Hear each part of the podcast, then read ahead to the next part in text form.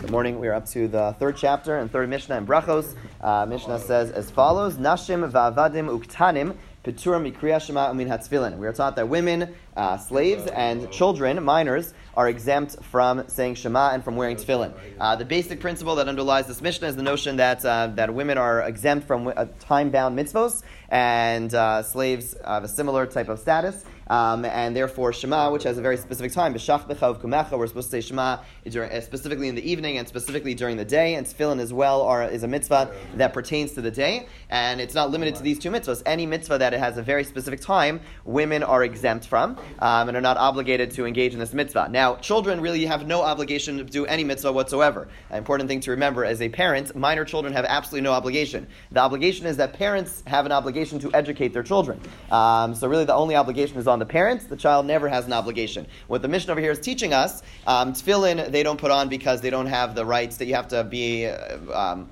you have to be careful with tefillin. You have to have a, a, a, clean body and things of that nature. So we don't trust children with tefillin. Uh, but the reason that we also don't aren't obligated to educate our children in the Shema is that since Shema is a very, at a very particular time, uh, the assumption is we may not be with our child during that particular time, and therefore you don't have an obligation uh, to educate the child in that area. Again, obviously it's a wise thing to do, but since it's at a particular time, you're not obligated to run around with your child all the time as well. I guess it's a sidebar message to helicopter parents. But uh, the idea is that we don't have we don't have to be there with them all the time, and therefore we're not obligated to educate them in regards to Kriya Shema. The Mishnah concludes though v'chayavin b'tfila v'mezuzah v'birkas hamazon that uh, again all these these three groups they are obligated to daven, they are obligated in the mitzvah of mezuzah, and they are obligated in the mitzvah of birkas hamazon of benching. Uh, birkas hamazon of mezuzah of course are not time bound. Tefillah when we think of prayer we normally think of that as something which is time bound, but the truth is that it is uh, the the idea of the specific times of tefillah is something which is only rabbinic.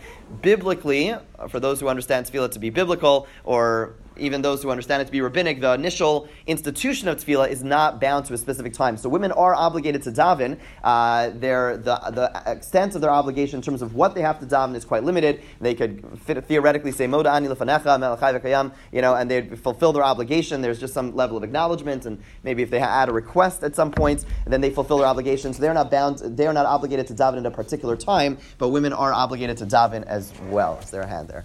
Yeah. Oh.